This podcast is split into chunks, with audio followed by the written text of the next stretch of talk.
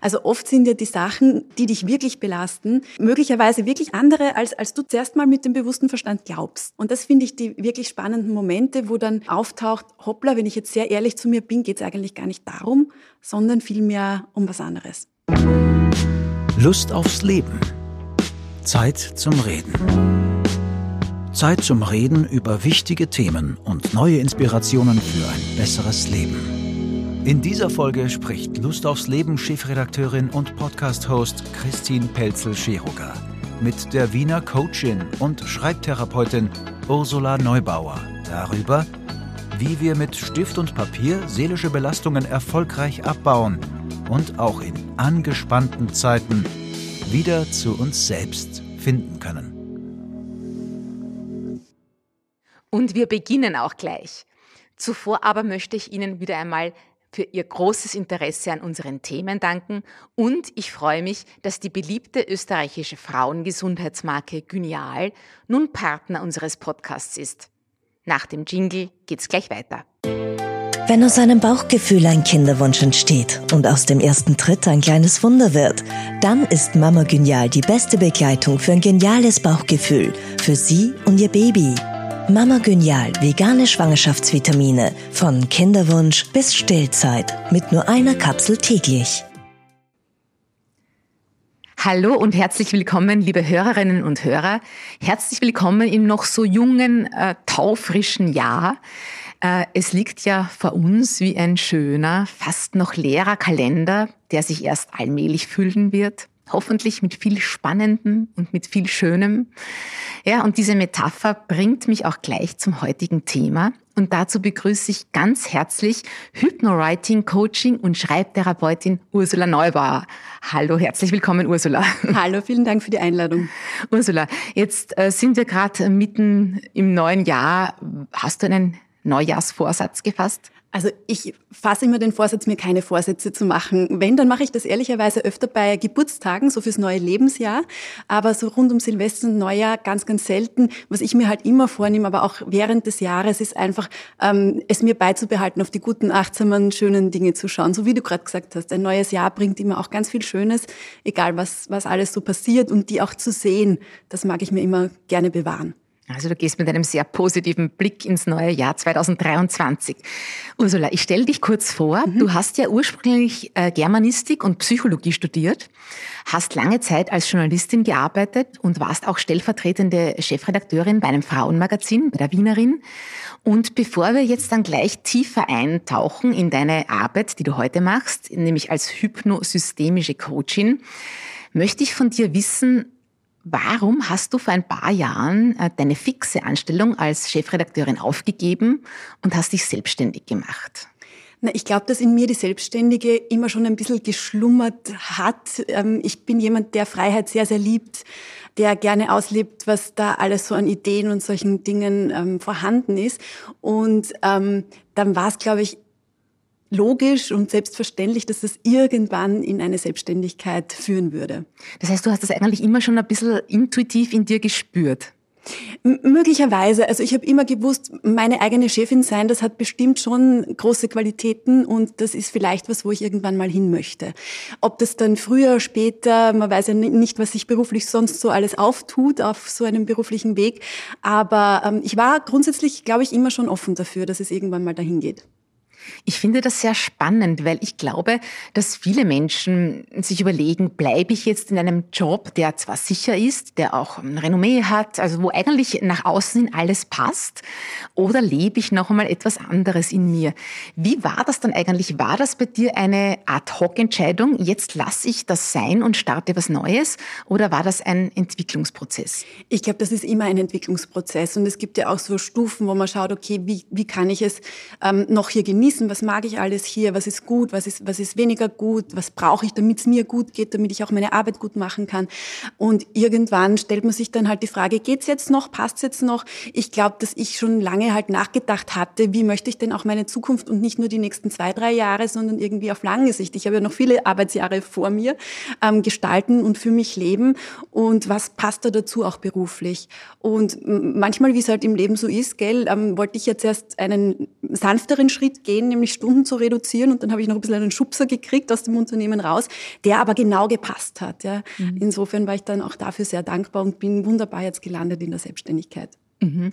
Und ähm, du hattest damals schon einen Plan B oder hast du gedacht, jetzt mal diese Tür zu und schauen, was Neues kommt? Na, ich war währenddessen, also ich hatte in, der, in diesem quasi letzten Jahr, als ich noch bei diesem Magazin war, habe ich schon angefangen, Ausbildungen zu machen. Also ich habe in der Zeit schon meine Schreibtherapie-Ausbildung gemacht.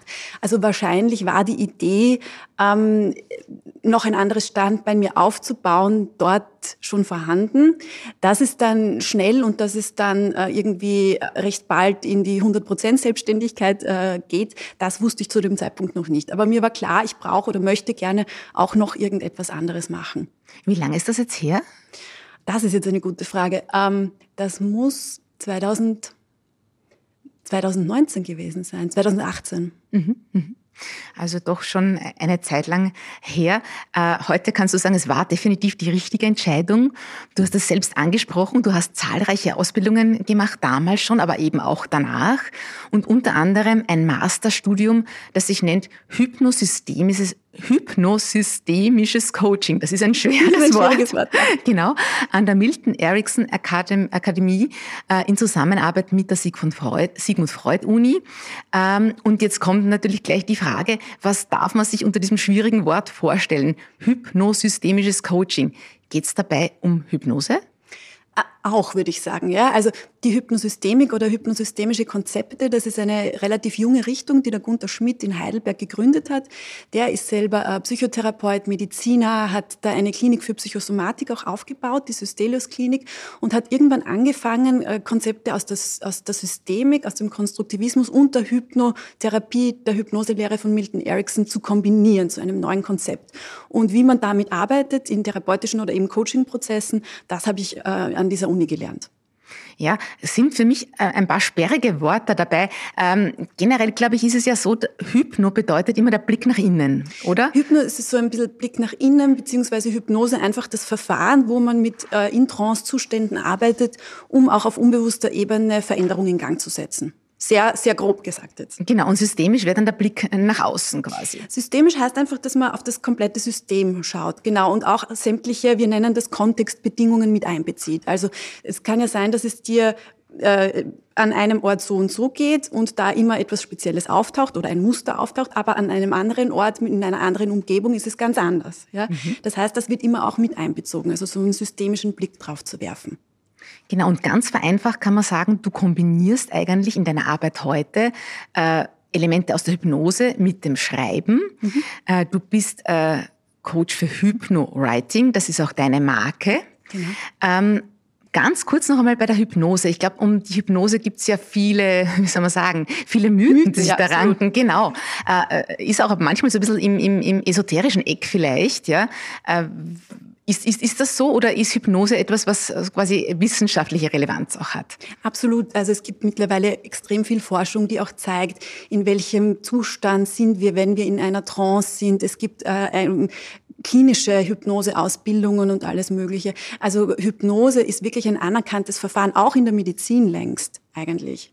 Ja, das heißt, also da sind wir aus, aus sämtlichen Mythos-Ecken eigentlich längst draußen. Was ich ein bisschen schade finde, ist, dass die Wahrnehmung dazu noch immer so ein bisschen, ah, das ist spooky oder da bin ich ausgeliefert oder so, ähm, irgendwie da herumschwirrt. Natürlich auch, weil es Leute gibt, die so, so Bühnenhypnosen machen, ja, wo die dann einmal mit dem Finger schnippen und dann hüpfen die Leute gackernd auf der Bühne herum, sind äh, scheinbar völlig willenlos und das ist natürlich für ein Publikum, für eine Show ganz lustig. Das ist aber natürlich nicht das, wie in therapeutischen oder Coaching-Settings Hypnosearbeit verwendet wird. Mhm.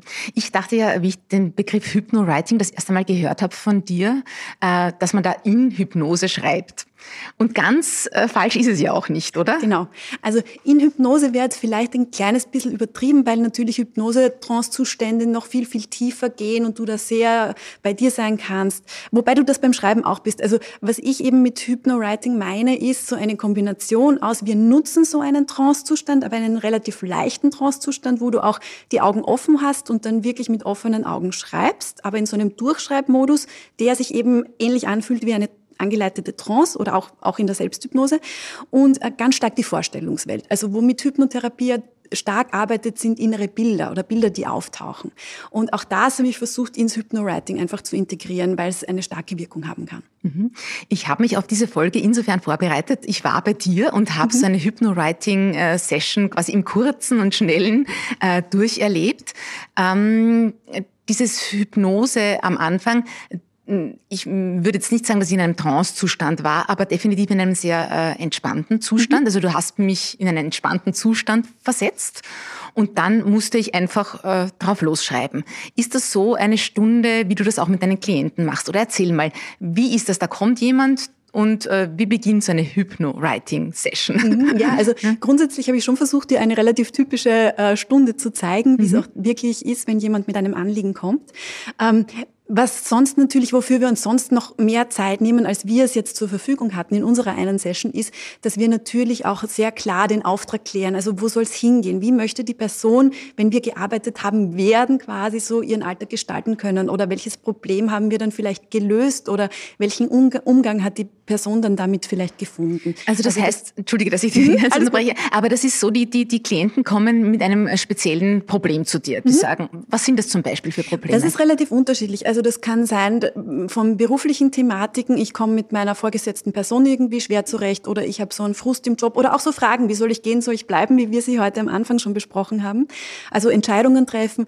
Ähm, es geht äh, aber auch hin zu äh, Prüfungsangst oder Beziehungsproblemen oder ähm, ich äh, habe schwierige Dinge erlebt und möchte damit irgendwie ins Reine kommen. Also die Bandbreite ist, ist sehr, sehr groß. Also generell kann man sagen, immer wenn es irgendwo eine Blockade gibt, wo man das Gefühl hat, da komme ich jetzt allein nicht weiter. Ganz genau, ja. Oder, genau. also, oder, oder ein Thema, wo du einfach sagst, da wünsche ich mir sehr Veränderung. Mhm. Oder mehr Klarheit vielleicht. Oder mehr Klarheit, genau. Genau. Äh, das war dann ja so, äh, wie ich bei dir war, eben, ich du hast mir Bilder gegeben für, für, für mein Gehirn sozusagen, die mich entspannt haben. Und dann, ich erzähle das ganz kurz, dann hast du gesagt, so, und jetzt beginnst du zu schreiben. Und ich habe wirklich wie eine Wilde drauf losgeschrieben mhm. und geschrieben und geschrieben und geschrieben. Und ich habe gedacht, na, okay, weil du auch gesagt hast, es ist ganz egal, was man, was man dabei denkt, einfach schreiben, schreiben, schreiben. Und irgendwann habe ich gesagt, kann ich jetzt aufhören? Und äh, du hast genickt und das wirklich Spannende für mich war, wenn du mir nicht die Erlaubnis gegeben hättest, jetzt ist es genug. Mhm dann hätte ich, glaube ich, ewig weitergeschrieben. Und da konnte ich mir für mich selber sehr viel mitnehmen, im, im Sinn von, ich muss Stopp sagen lernen. Ich kann nicht tun, tun, tun, tun, tun. Es wird immer, immer mehr, sondern man muss manchmal sagen, so, und jetzt ist es genug. Genau, und das ist das Schöne, dass einen diese Prozesse oft wirklich auch erleben lassen, worum es geht oder dass solche Erkenntnisse auch im, also jetzt vielleicht gar nicht dann in einem Satz am Papier stehen, ja, wo dann steht, hey, liebe Christin, du musst öfter Stopp sagen oder schneller Stopp sagen, sondern dass du einfach im Schreiben merkst, hoppla, ich würde jetzt einfach weiterschreiben, die sagt noch immer nicht, hör wieder auf, ja, was ist denn da los? Und auf einmal kommst du zu dieser Erkenntnis, na, ich muss selber Stopp sagen, ja. Mhm. Und was ich so schön finde bei diesen Prozessen ist einfach, aus meiner Erfahrung, egal ob du das jetzt bist, wie du erlebt hast, wie das in dir auftaucht, es ist so herrlich, dass die Leute einfach merken, die Antwort ist aber auch in ihnen und kommt durch diese Prozesse einfach hoch. Ja, also die gebe ja nicht ich. In keinem Fall habe ich die Antwort, sondern ich leite einfach zu Prozessen an, wo du die Antwort für dich gut finden kannst oder wo die überhaupt einmal auftauchen kann. Wir sind ja auch oft so abgelenkt in unseren Alltagsdingen, ja, oder haben keine Zeit, uns mit, mit solchen inneren Prozessen zu beschäftigen. Und ähm, wir gehen einfach davon aus, dass alles in dir da ist, um dein Thema, deine Hürde zu bewältigen. Und in solchen Prozessen oder solchen Übungen gibt es einfach die Möglichkeit, dass das auftauchen kann. Und wenn das dann passiert, dann ähm, erlebe ich es immer so, dass man das extrem gut nehmen kann, weil es ist ja aus mir gekommen. Ich habe ja die Erkenntnis gehabt. Ja, also das, damit kann man dann meistens richtig viel anfangen, aus meiner Erfahrung. Mhm. Also bei mir war es ja eindeutig dieses Stopp, jetzt ist es genug. Kannst du uns vielleicht noch äh, ein anderes Beispiel aus deiner Praxis geben, wo solche Aha-Erlebnisse durch und während des Schreibens in Hypnose, sage ich jetzt mal, stattgefunden haben? Ja, also konkret ist es manchmal ein bisschen schwierig. Was ich oft erlebt habe, ist, dass wenn wir über etwas reden, wir zwar so Hypothesen bilden und Ideen haben, woher das kommen könnte oder worum es da gehen könnte. Und ich aber die, das also sehr, sehr oft erlebt habe, dass die Leute damit sehr aufgerissenen großen Augen da sitzen nach so einem Schreibprozess und draufkommen sind, hoppla, ich dachte, dieses und jenes belastet mich so sehr, aber eigentlich bin ich jetzt im Schreiben draufgekommen, dieses andere Thema ist viel relevanter. Ja, und dann hast du wieder natürlich in so einem Coaching-Prozess extrem viel gewonnen, wenn du weißt, worum es eigentlich geht. Ja, also oft sind ja die Sachen, die dich wirklich belasten, möglicherweise wirklich andere, als, als du zuerst mal mit dem bewussten Verstand glaubst. Und das mhm. finde ich die wirklich spannenden Momente, wo dann, wo dann auftaucht, hoppla, wenn ich jetzt sehr ehrlich zu mir bin, geht es eigentlich gar nicht darum, sondern vielmehr um was anderes. Das heißt zum Beispiel ein Problem im Außen, ich habe wahnsinnigen Stress, aber mein eigentliches Grundbedürfnis wäre zum Beispiel mehr Freiheit. Zum Beispiel, ganz mhm. genau. Mhm. Ja, also auf diese tiefen inneren Bedürfnisse kriegst du da ganz gut Zugriff eigentlich. Jetzt sagt man ja, dass Schreiben an sich schon äh, heilende Wirkung haben kann. Es gibt ja auch äh, ganz viele verschiedene Schreibtherapien. Also Freewriting ist mhm. ja so etwas, da schreibt man, glaube ich, auch einfach, was einem in den Sinn kommt. Genau, ist von der Technik her sehr, sehr ähnlich. Mhm. Genau, ja. Oder auch das Dankbarkeitstagebuch, das ist ja auch etwas sehr, sehr Schönes, was auch Wirkung hat. Ja. Ähm, aber was ist dann nochmal konkret der Unterschied zum Hypnowriting? Und kann ich, weil Tagebuch schreiben kann ich ja selber, Freewriting eigentlich auch. Kann ich Hypno-Writing auch selbst machen? Ja, auf jeden Fall. Also ich, ich würde kurz auseinanderdröseln. Ähm, Tagebuch schreiben auch da unterscheidet man zwei Sachen. Ja, im Englischen sind die da genauer mit der Unterscheidung. Das eine ist so das Diary, wo ich eher so, was ist alles so passiert, notiere. Und das, das Journaling, das ist eher so dieses äh, reflektierende Schreiben. Wie ist mir da gegangen, meine Gefühle und Emotionen. Ähm, beim Dankbarkeitstagebuch, da notiere ich auch was. Ja, also da komme ich ja noch nicht so richtig ins Schreiben, wie ich es aus der Schreibtherapie zum Beispiel kenne, sondern dann notiere ich einfach Sachen, fokussiere da meine Aufmerksamkeit auf die guten Dinge und das ist durchaus hilfreich. Was das Hypnowriting halt noch versucht, ist wirklich ähm, auf, stärker auf Ziele hinzuarbeiten. Ja, also da geht es viel mehr noch um, ähm, ich möchte gerne dahin ich, und ich weiß gerade noch nicht, wie es geht. Und benutze da Hypnowriting-Prozesse einfach, um weiterzukommen. Mhm. Und wie mache ich es jetzt, wenn ich selber das machen möchte? Wie versetze ich mich erstens mal selbst in diesen Zustand, in diesen Trance? Zustand oder in diesen entspannten Zustand und wie lege ich es dann an? Mhm. Also Hilfreich ist es natürlich schon, wenn man es mal erlebt hat, so wie du jetzt auch. Ja, da tue ich mir jetzt mit dir quasi leichter als mit einer Hörerin, einem Hörer, der das noch nie erlebt hat. Ähm, äh, grundsätzlich geht es mal darum, ähm, zur Ruhe zu finden, den Fokus nach innen zu legen. Ja, und am besten auch mal einfach die Augen zu schließen für ein paar Momente, für ein paar tiefe, ruhige Atemzüge. Also, dass man wirklich gut ankommt dort, wo man ist. Das Zweite ist, es geht immer um ein Durchschreiben beim Hypnowriting. Also wirklich eins, wo ich den Stift einmal aufs Papier Papier setze und dann nicht mehr aufhöre zu schreiben, bis ich zum Beispiel meinen Alarm, den ich mir gestellt habe, bis der läutet. Wie lang ist das? Ich finde immer zehn Minuten ganz gut oder eine Viertelstunde, die kriegt man wunderbar in den Alltag, aber die, also die kosten auch nicht so viel Zeit und man hat aber trotzdem einen schönen Effekt davon. Sie möchten die Hypno-Writing-Methode selbst anwenden? Wir verlosen drei Packages von Ursula Neubauers Ratgeberbox Gestärkt statt gestresst mit 50 Schreibanleitungen für Entlastung und Veränderung. Anmeldungen zum Gewinnspiel ab sofort unter www.lustaufsleben.at. Ja, mhm. und da schreibt man, schreibt, schreibt man, schreibt man, schreibt man. Und, ähm, und wenn ich nur schreibe, ich weiß nicht, was ich schreiben soll. Ganz oder genau. oder bla bla bla mal dazwischen. Also ja. das müssen auch mhm. keine ganzen Sätze sein. Mhm. Und ähm, gerade weil ich gesagt habe, es geht auch oft um innere Bilder. Also wenn ich mir am Anfang, noch bevor ich zu schreiben beginne, überlege zu, zum Thema oder zum Problem, mir vorstelle, okay, wie schaut denn mein Problem aus, wenn es jetzt eine Figur wäre? Zum Beispiel. Das wären einfach so Ideen, ähm, wie ich dann gut schreiben könnte. Ja? Also ähm, mit dieser Vorstellung dann in den Schreibprozess zu gehen. Und ich könnte ja zum Beispiel auch diesem Problem mal schreiben. Und sagen, hey, du kleines schwarzes Monster, wie geht's dir jetzt eigentlich? Oder solche Sachen machen. Mhm. Jetzt ist es natürlich leichter, wenn ich dich als Coachin äh, nebenbei habe, die mir dann hilft, das Geschriebene zu interpretieren oder gar nicht so sehr das Geschriebene, sondern eben diesen Schreibprozess. Ähm, wie mache ich das, wenn ich alleine bin? Wie, wie schaffe ich dann da äh, eine Erkenntnis aus dem zu gewinnen? Wenn jetzt die Viertelstunde vorbei ist, jetzt habe ich da ein vollgekritzeltes Blatt, was wären da so Anleitungen, wo ich sage, aha, da könnte ich jetzt hinschauen? Ja, also aus meiner Erfahrung von allen, die ich kenne, die es zu Hause dann auch praktizieren oder auch Klientinnen und Klienten, die dann irgendwie natürlich nach einigen Sitzungen es auch für sich während, während der Zeit, wo wir uns nicht sehen, äh, nutzen, die ich habe ehrlicherweise noch nie erlebt, dass dass jemand da keinen Impuls dann dazu hatte. Ja? Und der Impuls kann auch sein, ich lasse das jetzt einfach einmal, liegen und in mir nacharbeiten. Ja? Also auch das ist völlig in Ordnung. Ich muss mit einem Text, der da rauskommt, ähm, einfach nicht unbedingt per se mal was machen. Ich kann zum Beispiel auch ähm, Hypnowriting nur dafür verwenden, um mir was äh, quasi rauszuschreiben ähm, oder mir vorzustellen, okay, ich lasse jetzt meine Gedanken, die belastend sind, äh, in einen See fließen und die werden da aufgelöst und dann schreibe ich auf, wie es mir geht. Also um auch diese körperlichen Effekte, die es haben kann, dann zu spüren. Ja. Mhm. Also es kann durchaus sein, dass, dass es ähm, nicht unbedingt darum geht, dass da irgendeine eine Erkenntnis auftaucht, die ich jetzt analysieren müsste, mit der ich dann unbedingt was machen muss, sondern oft ist einfach der Prozess selber schon, schon der Effekt. Und was glaubst du, wie oft sollte man das machen? Einmal in der Woche oder einmal im Monat oder zweimal die Woche? Was wäre denn da so sinnvoll? Ja, also eine gewisse Regelmäßigkeit empfiehlt sich natürlich schon. Ich würde so sagen zwei, dreimal die Woche, ungefähr zehn Minuten pro Schreibprozess. Das hat sich auch aus Studien bestätigt, dass das einfach eine gute, gute Zeit ist, wenn man sich die für sich selber nimmt und für Schreibprozesse nutzt. Mhm. Ist auch so beim Laufen, sagt man auch zwei, dreimal die Woche. Ne? Jetzt hast du äh, äh ein den, den, deinen Klientinnen, aber auch eben spannend für unsere Hörer und Hörerinnen, äh, ein Tool kreiert äh, für zu Hause, mhm. wo das Ganze noch leichter geht.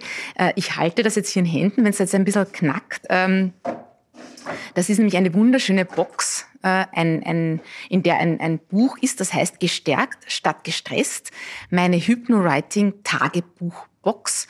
Äh, und das hast du herausgegeben. Dieses Buch äh, und es ist wunder wunderschön. Oh, danke, ich bin ja da, ja, ich, das muss ja auch für dich unheimlich schön sein, jetzt dann so etwas in Händen zu halten. Mir geht's ja da generell so, wenn ich ein schönes Papier sehe und einen mhm. Stift, ja, für mich sind das einfach so wahnsinnig schöne Utensilien und damit zu arbeiten an sich stimmt mich schon immer ganz froh und freudig. Aber das ist wirklich eine wahnsinnig schöne Box, ja, in einer so einem, in einem was ist das, Lavendel, nein, äh, wie sagt man, Salbeigrün ja, Salbei ein, eingepackt. Im ersten Treffen, genau. Genau, und dann, dann ist da eben ein Buch äh, mit, mit vielen, vielen leeren Seiten, aber auch eben mit konkreten Schreibanleitungen genau. von dir drinnen. Und ich habe da natürlich schon ein bisschen drinnen geblättert und ähm, da gibt's eben verschiedene Aufgaben, aber vielleicht erklär uns du ein bisschen, wie dieses Buch konzipiert ist und wie man am besten damit arbeitet. Mhm, genau. Also mir ist es darum gegangen, ähm, eigentlich so genau diese Frage ein bisschen zu beantworten, die du vorhin gestellt hast mit diesem, ja, wie tue ich denn, wenn ich es zu Hause nutzen möchte? Und dann habe ich mir gedacht, ja, man kann das alles in konkrete Anleitungen gießen und daraus ist dann dieses Buch entstanden. Ähm, dieses Buch ist so konzipiert, dass es einfach immer auf einer Doppelseite fünf sehr konkrete Anleitungen gibt, die in solche Hypnowriting-Prozesse führen. Ganz am Anfang ist sehr genau erklärt, wie du überhaupt eben in so einen Hypnowriting-Prozess äh, kommst, worauf der abzielt, warum der funktioniert, wie er funktioniert.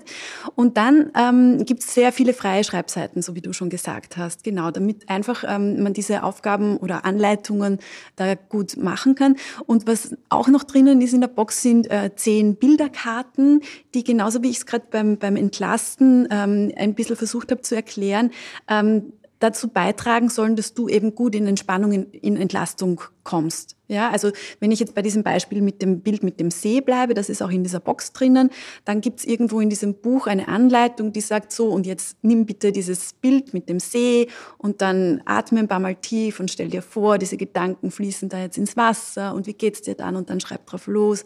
Also wirklich, das zielt wirklich so auf entlastende Erlebnisse ab. Mhm. Und man hat es dann quasi schwarz auf weiß, seine Gedanken in, einer, in einem schönen Buch. Es ist wirklich, finde ich auch als Geschenk sehr schön, wenn man das jemandem schenken möchte. Äh, und eine deiner Schreibanleitungen ähm, ist auch ein Dialog. Mhm. einmal wird man aufgefordert, einen Dialog zu schreiben. Wie genau geht das und was bringt das? Ja, das ist oft ganz witzig. Also das erleben die Leute auch als ganz witzig. Es gibt zum Beispiel in diesem Buch eine Anleitung zu einem inneren Dialog mit einer inneren Ratgeberin. Ja, weil eben das ist so ein bisschen die hypnosystemische Herangehensweise daran, dass wir davon ausgehen, dass Wissen, wie es dir besser gehen kann, sowieso in dir ist. Und wir arbeiten da quasi einfach metaphorisch, nennen das innere Ratgeberin und dann schreibst du durch mit dieser inneren Ratgeberin und wirklich äh, du selber Frage, Antwort, Frage, Antwort, Frage, Antwort, genau in diesem Modus, wie wir ihn besprochen haben und schaust einfach, was da für Antworten auftauchen. Kannst du uns ein Beispiel geben? Ein Beispiel für... Für so einen Dialog, wie könnte der klingen? Wie könnte der klingen? Äh, liebe innere Ratgeberin, ich sitze jetzt da und schreibe drauf los und ich weiß jetzt gerade nicht, ähm, ähm, soll ich in diesem Job bleiben oder soll ich gehen? Hast du da irgendwelche Ideen für mich? Und dann sagt die innere Ratgeberin drauf, ja, ich merke eh, dass du da unzufrieden bist, aber hast du dir schon einmal angeschaut, dass es eigentlich vielleicht daran liegt, dass du ähm, keine Ahnung, eine lange Anfahrtszeit zu deinem Job hast und dich das stresst oder dass du dir immer so viele Gedanken über morgen und übermorgen machst, obwohl das alles noch nicht eingetreten ist. Fang doch mal möglicherweise damit an, ähm, dir anzuschauen, ob du weniger grübeln könntest. Also, aha, na ja gut, du hast leicht reden, liebe Ratgeberin. Ja, ich weiß, aber also so, so in die mhm. Richtung kann das gehen, ja. Mhm. Und was mhm. ich manchmal ganz spannend finde, wenn ich ähm, also in, in der Coaching-Session sowas begleite, dass manchmal die Leute erzählen, dass sich das Schriftbild auch verändert. Je nachdem, ob ich gerade quasi eine Frage stelle oder ob meine innere Ratgeberin gerade schreibt. Mhm. Und die innere Ratgeberin ist ja letztlich auch meine innere Stimme. Dein tiefes inneres Wissen, das da Ausdruck finden kann, genau. Die mich da eigentlich berät. Du sagst das ja auch so schön, deine Hand kennt die Antworten schon beim Schreiben. Deswegen äh, hat auch diese dieses, dieser Akt des Schreibens hat das auch nochmal was für sich? Ich könnte es ja theoretisch auch auf ein Tonband sprechen oder so wie wir jetzt einfach worauf sprechen.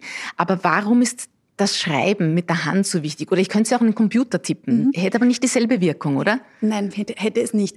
Also Zwei Sachen dazu. Handschreiben ist per se mal ein viel komplexerer Vorgang als zu tippen oder was, was zu sprechen. Und deshalb werden im Gehirn da einfach mehr Areale aktiviert, die wieder Kreativität fördern, Lösungsfindung fördern und solche Dinge. Ja? Also ich werde kreativ und solche ähm, Ideen tauchen dann leichter aus mir auf. Und das Zweite ist, ähm, dass ich einfach durch dieses Durchschreiben es leichter schaffe, meinen bewussten Verstand, meine Vernunft, die ja auch so wertvoll sein kann, ja, das will ich ja gar nicht absprechen, aber trotzdem ein bisschen sie zu umschiffen. Die wäre oft sehr schnell sehr streng. Die würde oft sehr schnell dazwischenreden und dazwischen quatschen und sagen, ja, aber du musst ja, oder ja, oder das darf man ja nicht, aber komm, das kannst du jetzt nicht einmal denken, weil das, das darf man nicht oder was auch immer. Also ich habe das Gefühl bei diesen Schreibprozessen wirklich, wenn man es eben aufschreibt, ähm, dass, dass dieser, diese Zensur, diese innere, die wir oft haben, die sofort bewertet, die sofort da ist und sagt, geht, geht nicht, vergiss es, blöde Idee, was auch immer, dass die da in den Hintergrund treten kann. Also, dass wir noch stärker mit unserer Gefühlsebene, mit den Emotionen in Kontakt kommen, mit dem, was da in uns ist. Du sagst das ja auch so schön, vergiss alles, was du in der Schule über das Schreiben mhm. gelernt hast. Mein Lieblingssatz, immer, immer am Anfang. Weil es eben nicht darauf ankommt, dass das jetzt äh, äh grammatikalisch richtige Sätze oder auf, äh, oder, oder auch nicht, es muss eben nicht einmal einen Sinn machen fürs Gehirn sozusagen. Kann es, es geht genau. da rein und das ist äh, mit sich in Kontakt kommen.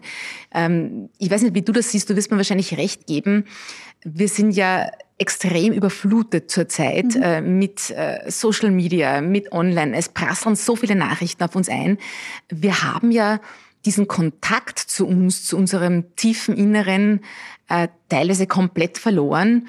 Und ich glaube, mit diesem Schreiben, das ist ein, ein sehr einfaches, aber wirksames Tool, dass wir da wirklich wieder einmal schauen können, was, was will ich eigentlich, wer bin ich oder eben dafür Klarheit zu sorgen, oder? Absolut. Also ich erlebe es immer so und, und bei allen, die dann erzählen, dass sie es praktizieren, von denen höre ich das auch.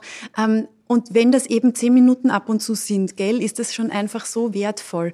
Und ja, wir sind abgelenkt. Wir, wir können viele Dinge, wenn es uns überfluten, schwer einordnen. Wir erleben so viel Stress oft. Wir sind so in unserem Alltag äh, irgendwie eingespannt. Und ähm, sich da mal ein paar Minuten wirklich sehr aufmerksam für sich zu nehmen über so einen Schreibprozess, finde ich einfach super wertvoll. Mhm. Und das Einzige, was ich nur schade finde, ist, ist, dass wir oft dadurch, wie wir Schreiben in der Schule erlebt haben, ja, uns schwer tun mit dem Zugang dazu. Ja, also ich habe auch schon Klientinnen und Klienten äh, erlebt, die gesagt haben, ja, aber schreiben bitte nicht, das war die Hölle in der Schule. Oder äh, ich hatte ein Legasthenie-Problem, ich kann gar nicht gut schreiben. Ja, und da braucht es ein bisschen ähm, wie soll ich sagen, das Überwinden einer kleiner, in, kleinen inneren Hürde, sich dem dann doch nochmal anzunähern, weil manche Leute halt einfach auch nicht besonders schöne Schreiberlebnisse in der Schule hatten zum Beispiel oder wo dann dein Text sehr rot angezeichnet war, wenn man Fehler gemacht hat oder so. Ja. Ähm, deshalb auch mein Lieblingssatz, bitte alles vergessen, was, ich, was Sie jemals oder du jemals in der Schule über das Schreiben gelernt hast, ähm, weil es eben dann nicht darum geht, dass ein guter Text rauskommt, weil es dann nicht um Grammatik, Rechtschreibung oder sonstiges oder schönes Formulieren oder Textaufbau geht einfach gar nicht. Ja? Und ich sage das als Germanistin. Ja, ich finde schon auch schöne Texte schön. so ist es nicht.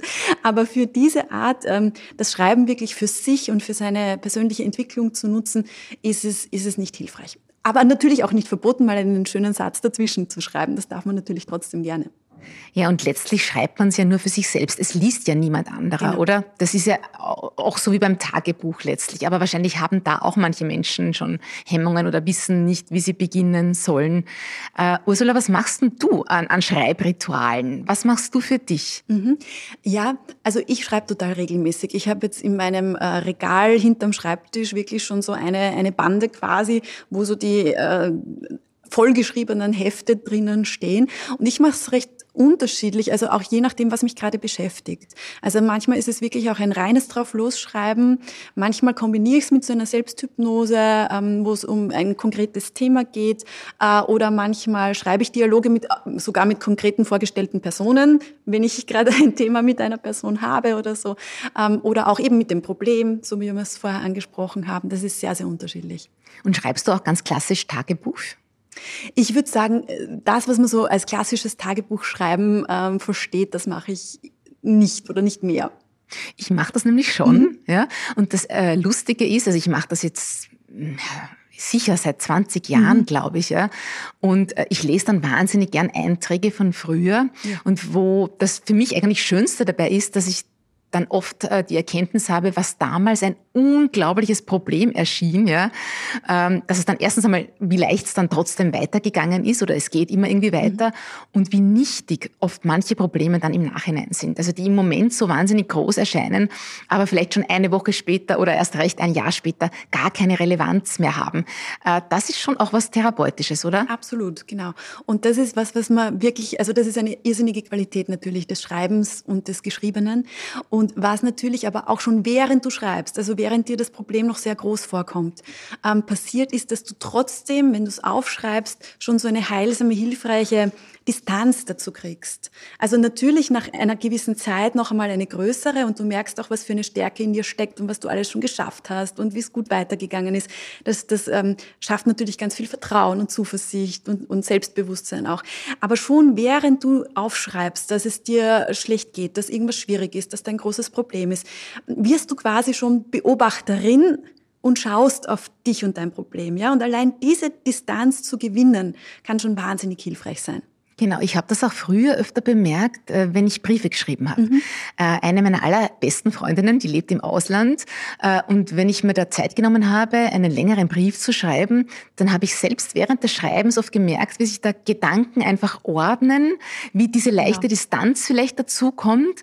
Und auch da sagst du ja so schön, äh, Schreiben ist Marie Kondo im Kopf. Ja, absolut, genau. Weil es genau das auch leisten kann, was du gerade so schön beschrieben hast, nämlich, dass es wirklich Ordnung reinbringt, dass es Klarheit bringt, dass es, also manchmal passiert es uns ja, dass wir uns in so Grübelspiralen irgendwie bewegen. Ja, und da drehen wir uns im Kreis und dann noch einmal zurück und wieder von vorne und, und es führt nirgendwo hin meistens. Und wenn ich anfange, diese Sachen aufzuschreiben, dann kriegt es einfach viel Klarheit. Genau, das ist sehr schön. Und ich möchte jetzt noch zum Schluss auf ein Thema zu sprechen kommen, ähm, das äh, damit zu tun hat ähm, und das mir auch wichtig erscheint. Ist es eigentlich wichtig, wo man schreibt? Ich glaube, dass das eine sehr individuelle Frage ist. Also es gibt bestimmt Personen, für die es wahnsinnig wichtig ist, wo dieser Platz ist. Ich würde jetzt aus meiner Sicht sagen, es ist einfach nur wichtig, dass man sich da wohlfühlt.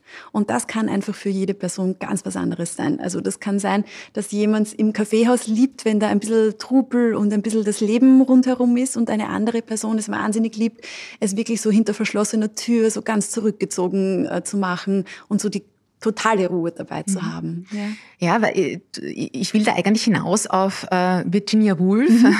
ein Zimmer für sich allein, die ja, also ein Klassiker der Frauenbewegung, die gefordert hat, so quasi jede Frau soll einen Raum zum Schreiben haben. Sie hat, das ist natürlich auch metaphorisch gemeint, da mhm. geht es ja um Empowerment, ja, Stärkung von Autonomie und Eigenmacht von Frauen. Aber dieser Raum zum Schreiben, ich, ähm, ich, ich finde das schon etwas sehr, sehr Schönes, sehr Wichtiges, wenn es vielleicht auch nur eine Ecke ist. Ja?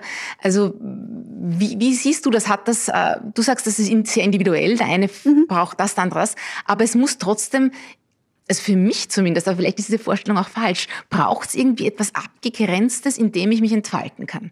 Ja, und meine Frage wäre dann, braucht es was Abgegrenztes, das wirklich räumlich abgegrenzt ist?